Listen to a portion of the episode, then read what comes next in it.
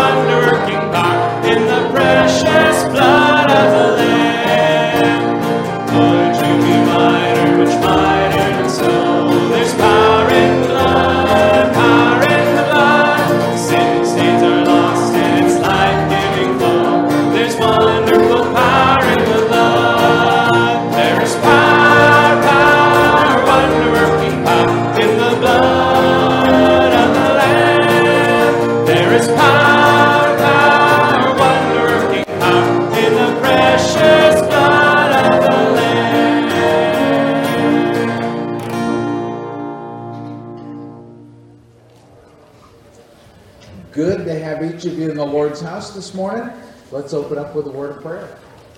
Father in heaven, we come before you, and Lord, we praise you and thank you. Ask that you would stir our hearts, move in our midst, that we might sense and know your spirit at work. Help us truly to lift you up and honor you. And we look, Lord, for you to help us, empower us, that we might be conformed to your image.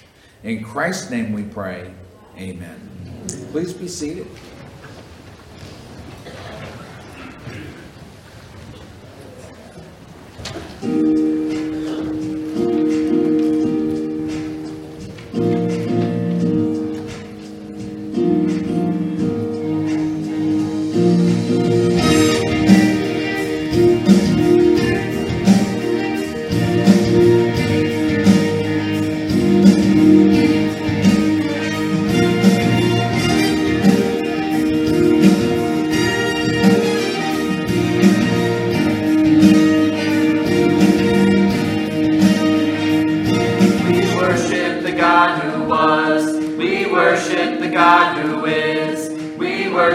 God who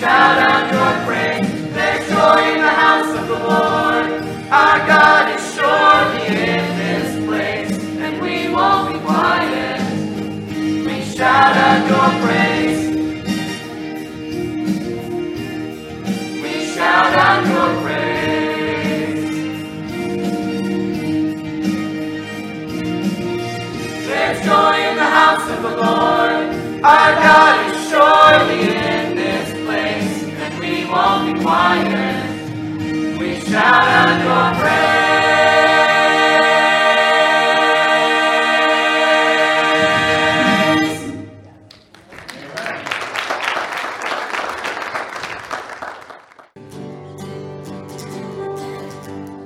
lift high the name of Jesus, of Jesus our King. Make known.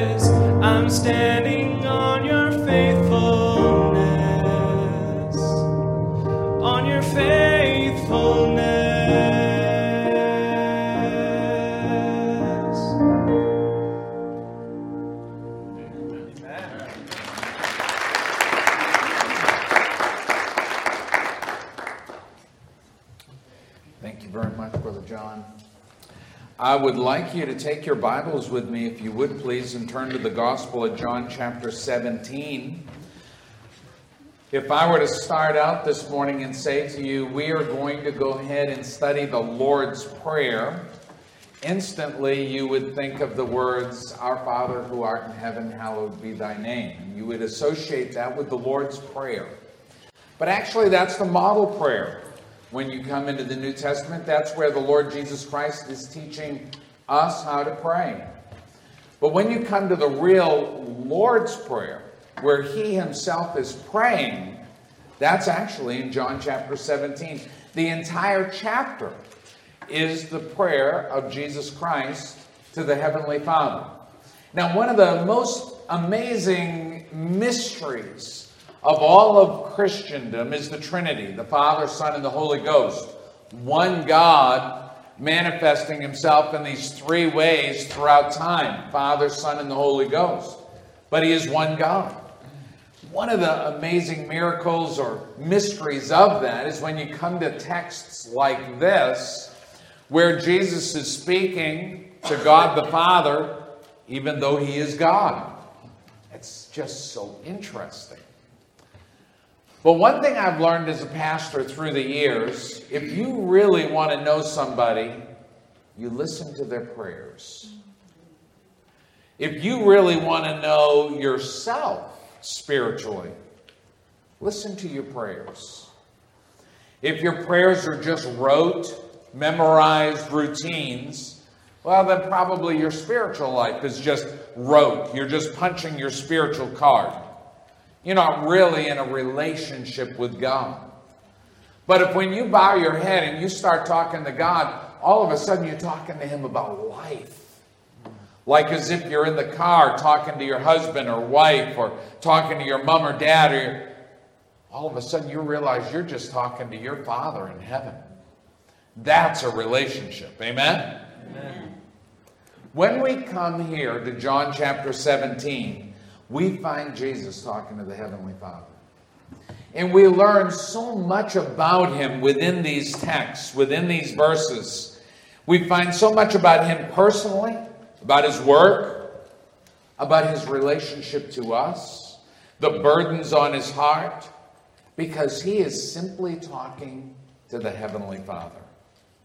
He starts off in John chapter 17 and he says, These words spake Jesus lifting up his eyes to heaven.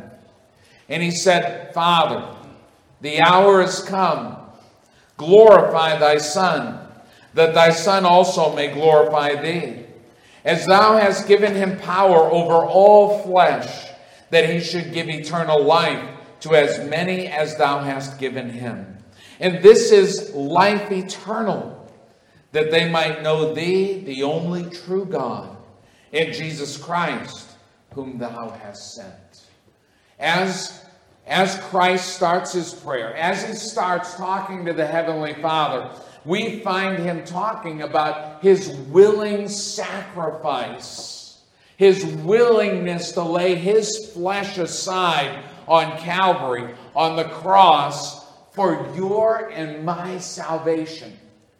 We get this glimpse into that spiritual purpose for which Christ came for.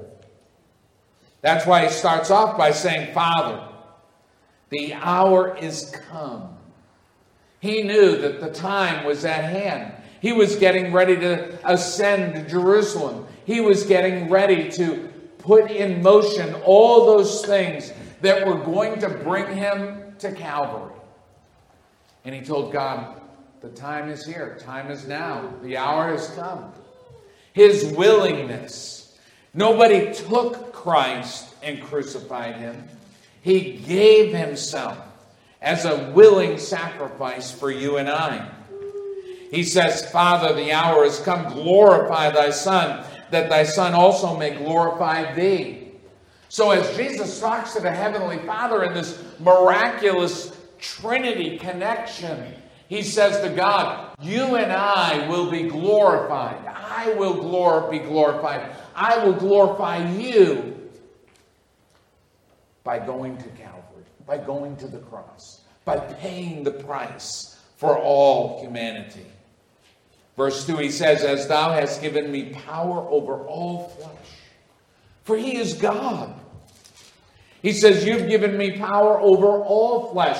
I can lay my flesh down, the Bible says, and I can take it up. And how do we know? Because he resurrected.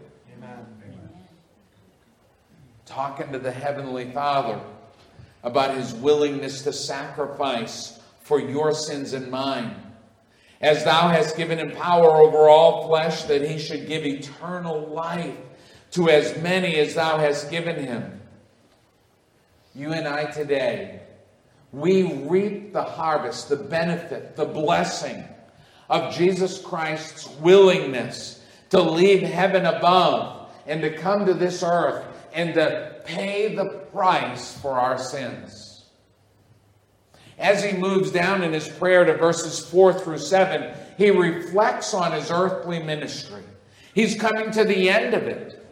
The hour has now come. He's getting ready to go to Jerusalem. He's getting ready to go ahead and be crucified. And so he takes in verses 4, 5, 6, and 7, and in his conversation, in his prayer, he reflects upon his life. He says, I have glorified thee on the earth. I have finished the work which thou gavest me to do. He simply says, This earthly ministry you've given me, this three and a half year ministry that you've given me, he says, I have glorified you. You and I sometimes we forget that Christ came with a very succinct purpose. Wasn't like you and I who are born and each day we ask God, reveal to me what you would have me to do and help me to follow your way. Jesus knew why he was here. He had a genuine goal that he might fulfill. And that was to absolutely glorify God, fulfill those Old Testament prophecies, all those allegories of the Old Testament, bring them to fruition and completion. He says, God, my earthly ministry, I've glorified thee. I have finished the work which thou gavest me to do. You and I, we call ourselves Christians, living a life like Christ. And I want to challenge you this morning. In your conversation with God, are you striving to complete the work He has for you? Mom and dad, are you really raising your children in the nurture and admonition of the Lord? He's called us to do it. Are we completing that work? You and I that are older, God calls us to go ahead and leave a spiritual legacy to our children, our grandchildren, our great grandchildren. Are we completing that work? Are we serving the Lord in our lives that we might complete the work He has for us? Here, Jesus tells the Heavenly Father, I've done the work, I've completed the task. I've got Calvary ahead, but we're on track. He comes down, and he says, I have glorified thee on the earth. I have finished the work which thou gavest me to do. And now, O Father, glorify thee, me, with thine own self, with the glory which I had with thee before the world was. This is a little bit of a word salad as he's talking to God about him and Heavenly Father and their connection as the Trinity God, the Father, the Son, and the Holy Ghost that goes all the way back before the world was. See, you and I, we're, we're confined to the concept of time. You know, I, I live within the time of my years. And maybe I can stretch it a little bit by living within the time of history. I can study history and I can learn about the past. Or maybe I might even be able to stretch it a little bit into the future by kind of looking the way things are going. But I live in the box of time. Jesus did not. God does not. Time is His creation. And He says to the Heavenly Father, He says, I long to be back to that place where he doesn't have an earthly ministry, but rather that he again is as they were before the world was. Such an interesting conversation between Jesus and his heavenly Father. Verse 6, he says, I have manifested thy name unto the men which thou gavest me out of the world. So he's, he's simply talking to God and saying, I've done the work. I've come and I have worked with these people you, give, you have given me. I've manifested, I've put forth thy name unto these men which thou gavest me, these 12 apostles, these disciples, these folks that I've gathered and worked with. He says, Thine they were, and thou gavest them me, and they have kept thy word. Now, they have known that all things whatsoever thou hast given me are of thee. So, in his talk to the Heavenly Father, in his prayer, in his conversation with the Heavenly Father, he says, Lord, I have gone ahead and worked with these folks you've given me. And I have taken your word and I have given it forth to these individuals that you might be glorified and that I might finish the work. As he moves down, we find that he begins to reflect on that word a little bit. He just referenced that word. When we looked at the last part of verse 6, he says, They have kept thy word. Now they have known that all things whatsoever thou hast given me are of thee. All that word, all that teaching, all that prophesying, all that fulfilling, he says, Lord, I've, I've shared that. But he does touch upon it a little more in greater detail here and there through his prayer. Verse 8, he says, For I have given unto them the words which thou gave me, and they have received them and have known surely that I came out from thee.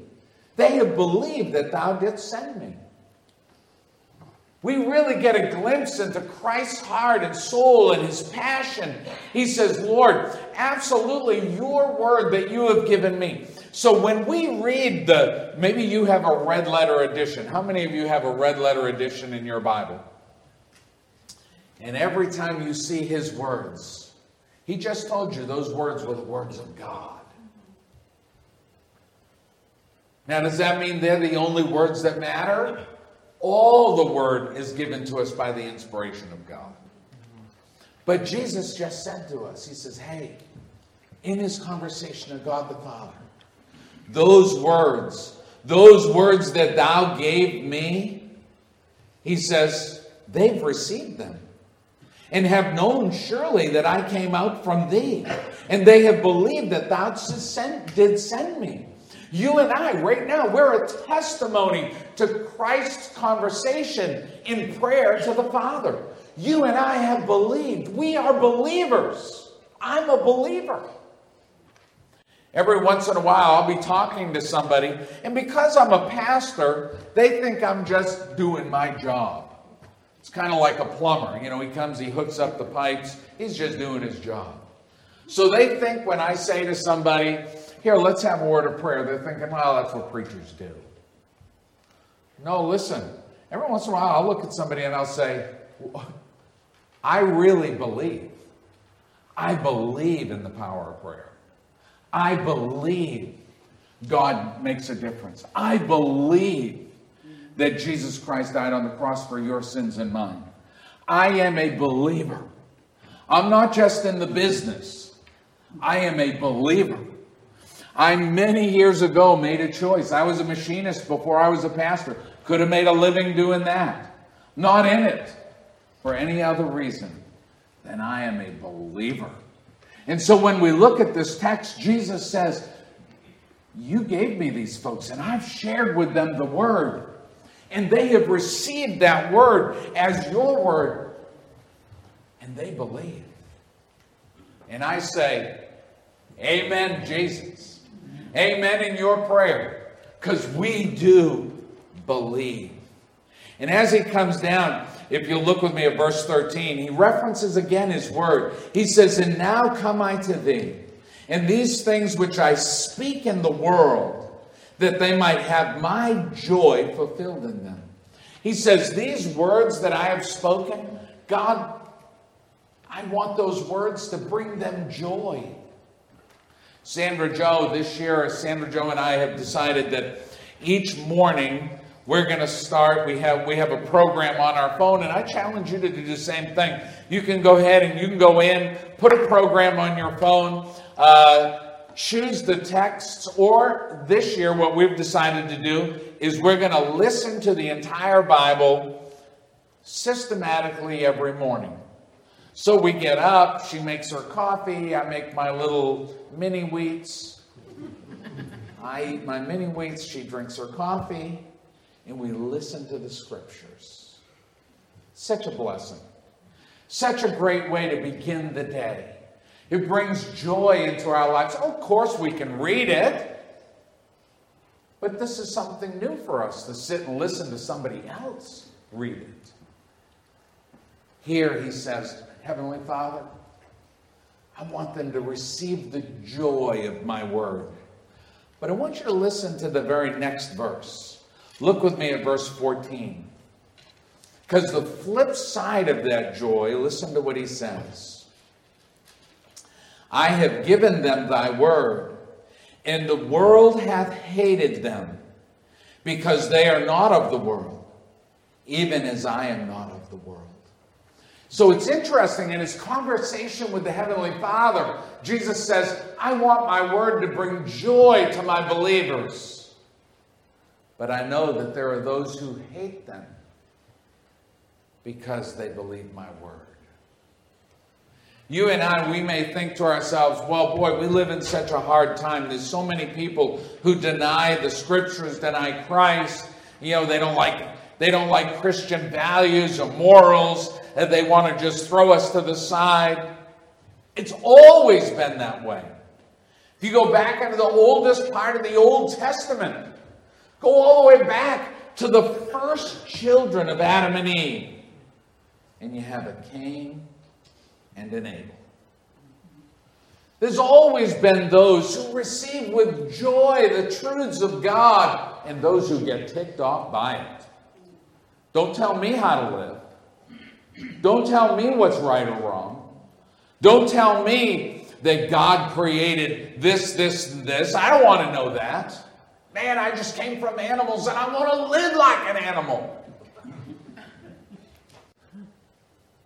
Jesus says, Lord, I know it's reality. I know it's the way it is. There will be those who embrace your word and they're going to have the joy of it.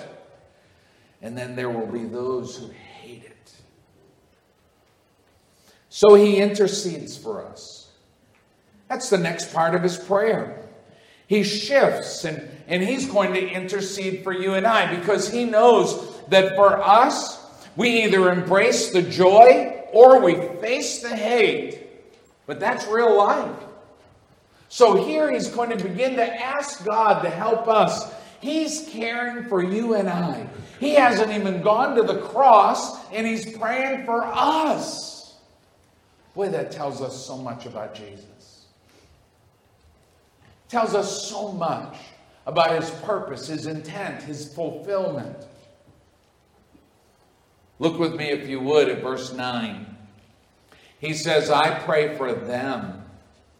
I pray not for the world, but for them which thou hast given me, for they are thine. Jesus knows he's getting ready to leave.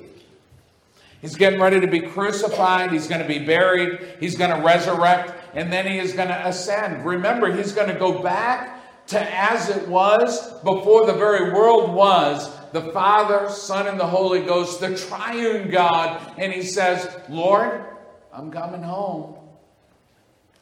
And I'm praying for these. I'm praying for those who are mine, those who have followed me, those who have put their faith in me. I'm praying for them. Look with me at verse 15.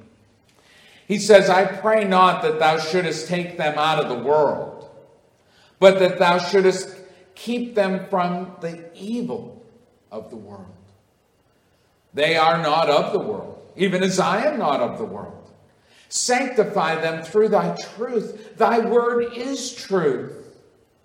And thou hast sent me into the world, even so have I sent them into the world. And he just starts talking to God the Father about you and I. In fact, he comes down just a little bit. Look at verse 20. He says, Neither pray I for these alone, but I pray for them also which shall believe on me through their word. He's saying, Lord, I'm not just talking about my, my apostles and my disciples. I'm, ta- I'm, I'm praying for everybody who forevermore believes the word. That's you and me. That's you and I in this room right now. He's praying for you right here. He's concerned. He knows that you may embrace the joy of all the truths of Scripture, including salvation itself, but you are going to face a world because you're not of this world. You're in this world, but he says you're not of this world because you've chosen to be a Christian. You've chosen to receive Christ as your Savior. You've chosen to embrace the gift that Christ paid the price for your sins, for my sins. And so he, he says to the Heavenly Father, Lord, I pray for them. I have sent them forth. That's what he said in verse 18 As thou hast sent me into the world, even so have I sent them into the world. He knows that he has sent you and I into a hostile world when it comes to the faith. And he's praying for us.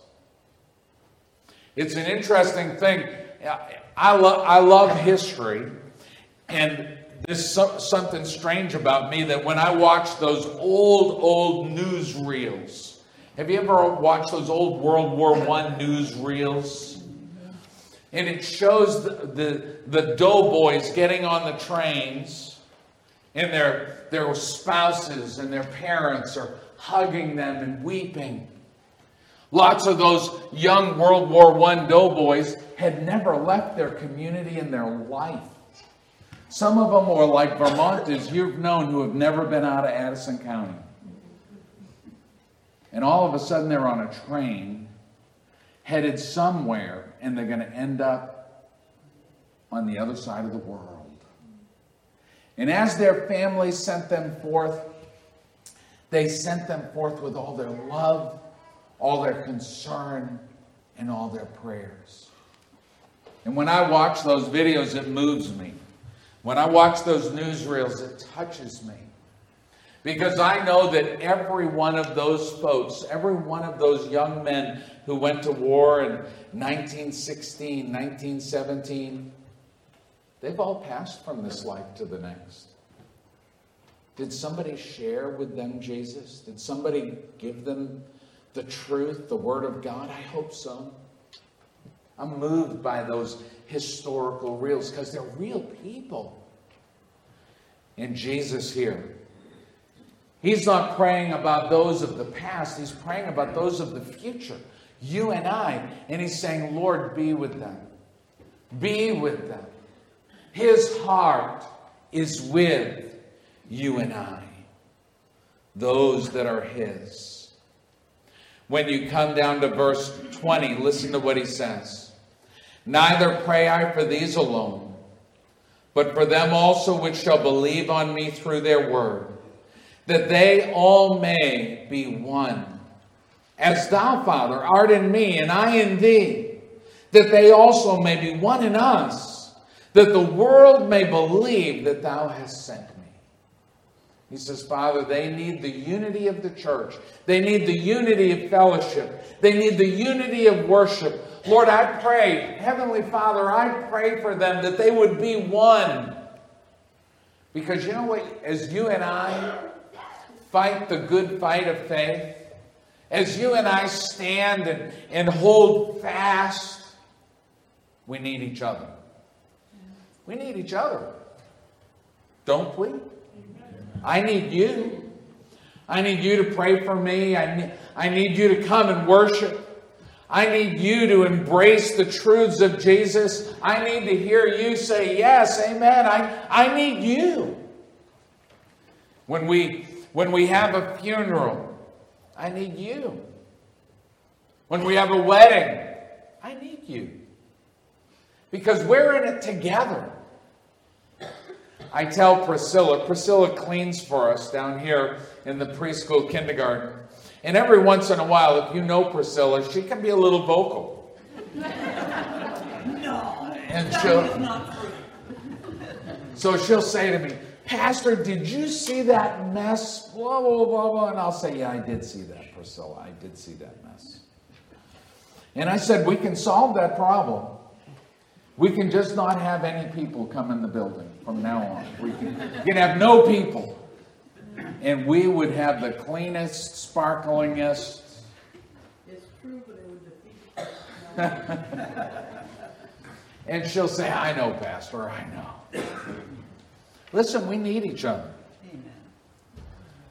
I don't care that it dirties the place up. I don't want to be here alone.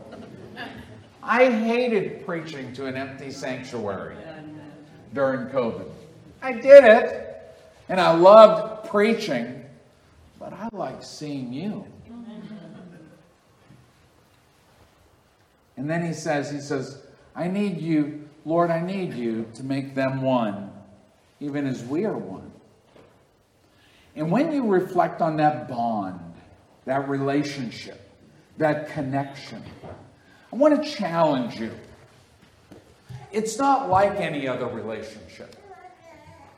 It's not like graduating from elementary school and maybe you talk to those kids three more times in your whole life. It's not like graduating high school and you all celebrate and you go on your way and maybe you look each other up on Facebook 20 years later.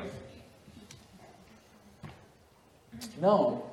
Listen, when you're part of a church family, when you're part of a Christian family, that should be a tight weave.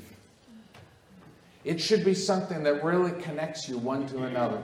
Jesus says, Heavenly Father, I pray that they will be one even as you and I are one.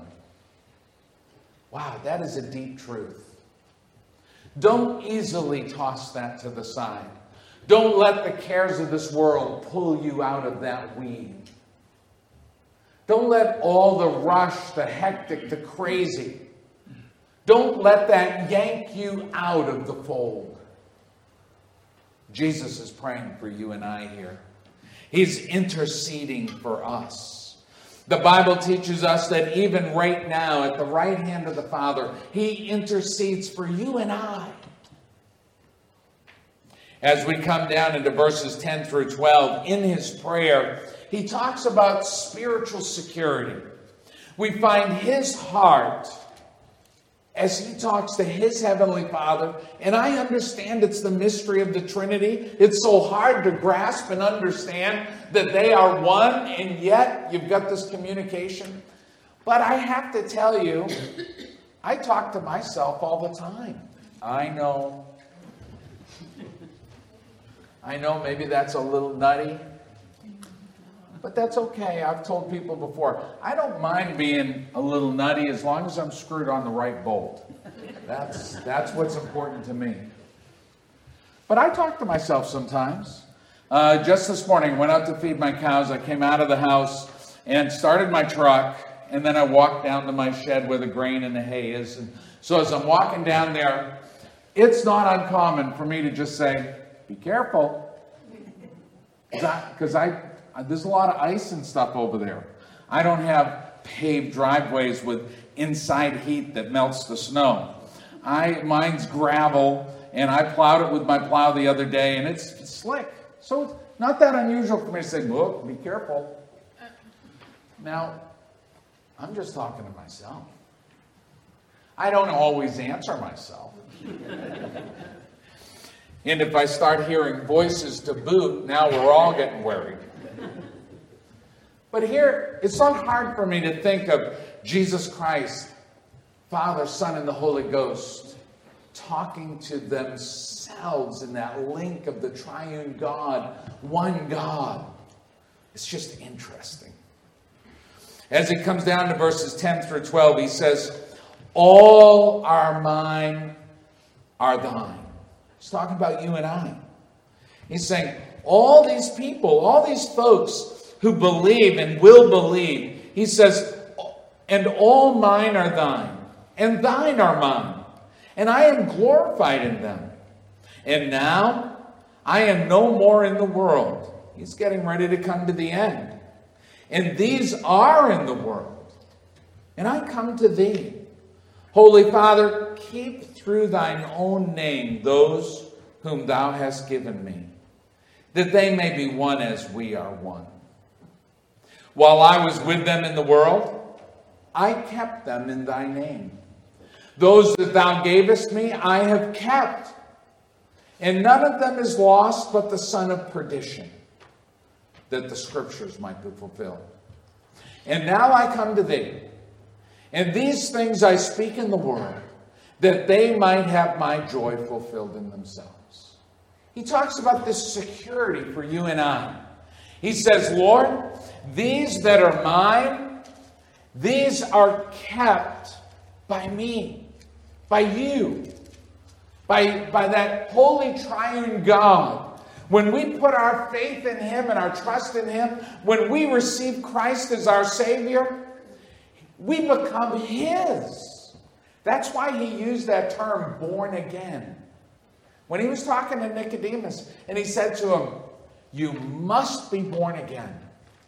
I didn't create that phrase, Jesus created that phrase. Nicodemus said, How? How, are you going to go back into your mother's womb and be born again? Jesus said, Everybody's got to be born once of the water and once of the Spirit. You must be born again. And here he's talking about that experience. He's saying that you and I, once we are his, he says, God, he says to God, those that are mine are thine. And he says, I've kept them. Except for the son of perdition, that the prophecies of the old might be fulfilled. You and I are his. We belong to the Heavenly Father. The, the New Testament te- teaches us that we are engrafted in, we are adopted in through the sacrifice of Jesus Christ. We are His, and we are secure. Not because we keep ourselves, but because He keeps us. That's what security is. If it depended on me, there'd be a problem. But when it is God who keeps us, when it is God who secures us, we are secure. When we come to the very last part, verses 25 and 26, we see his generosity. Because he wants the very best for us. So, in his prayer to the Heavenly Father, he could be talking about what's coming up on Calvary. I mean, it's going to be horrible. He, he could be talking about the deception, the lie, the betrayal of Judas. He could talk about that here. He could talk about how tired he is. Three and a half years of, of walking all over the countryside of Israel. I, it's hard for us to grasp. Every place they went, they walked every day through rough terrain. Go to Israel and look. It is not roads paved with gold, it is dry, arid, rough. He could have talked to God about all those things. But he's really talking in the end, as we look at verses 25 and 26, about his desire, his generosity, his giving to you and I. Listen to what he says. O righteous Father, the world hath not known thee, but I've known thee. And these, my people, have known that thou hast sent me. And I have declared unto them thy name, and will declare it, that the love wherewith thou hast loved me may be in them, and I in them. So as he closes his prayer with the Heavenly Father, he's thinking about you. He says, Heavenly Father, I want them to possess within themselves that which I have as far as the love, the love of God. The love for a lost and dying world that needs to come to salvation. The love for brothers and sisters in Christ that encourages and uplifts us one with another. The love of understanding that there is a God who passionately loves us so much that he paid for our sins when he himself was sinless. And so he tells the Heavenly Father, I desire that that love wherein thou hast loved me may be in them and I in them.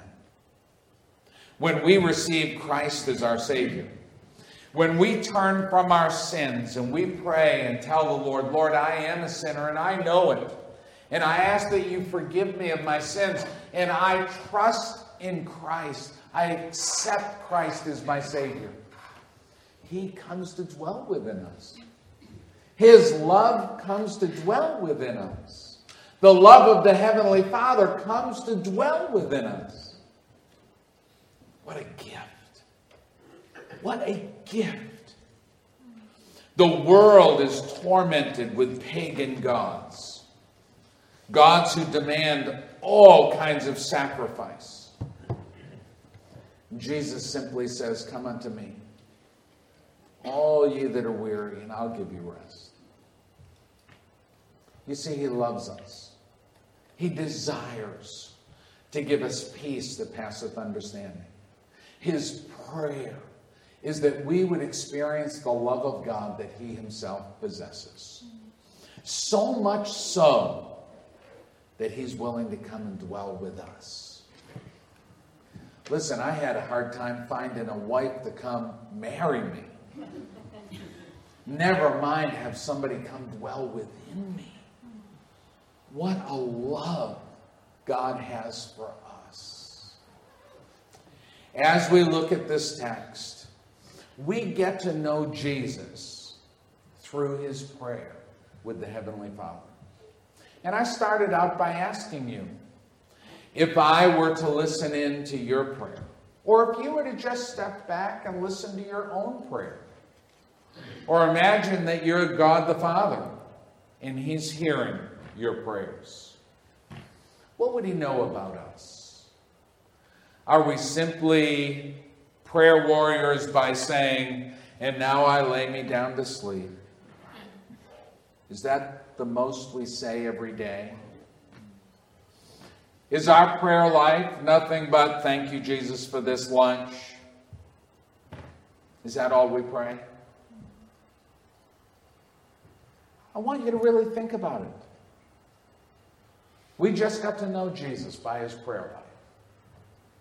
What does God know about us through ours? Lord, we thank you. We praise you. And Lord, I pray that you be with us as we go forth. Help us to honor you and represent you well in our community. In Christ's name we pray. Amen. Oh, for a thousand.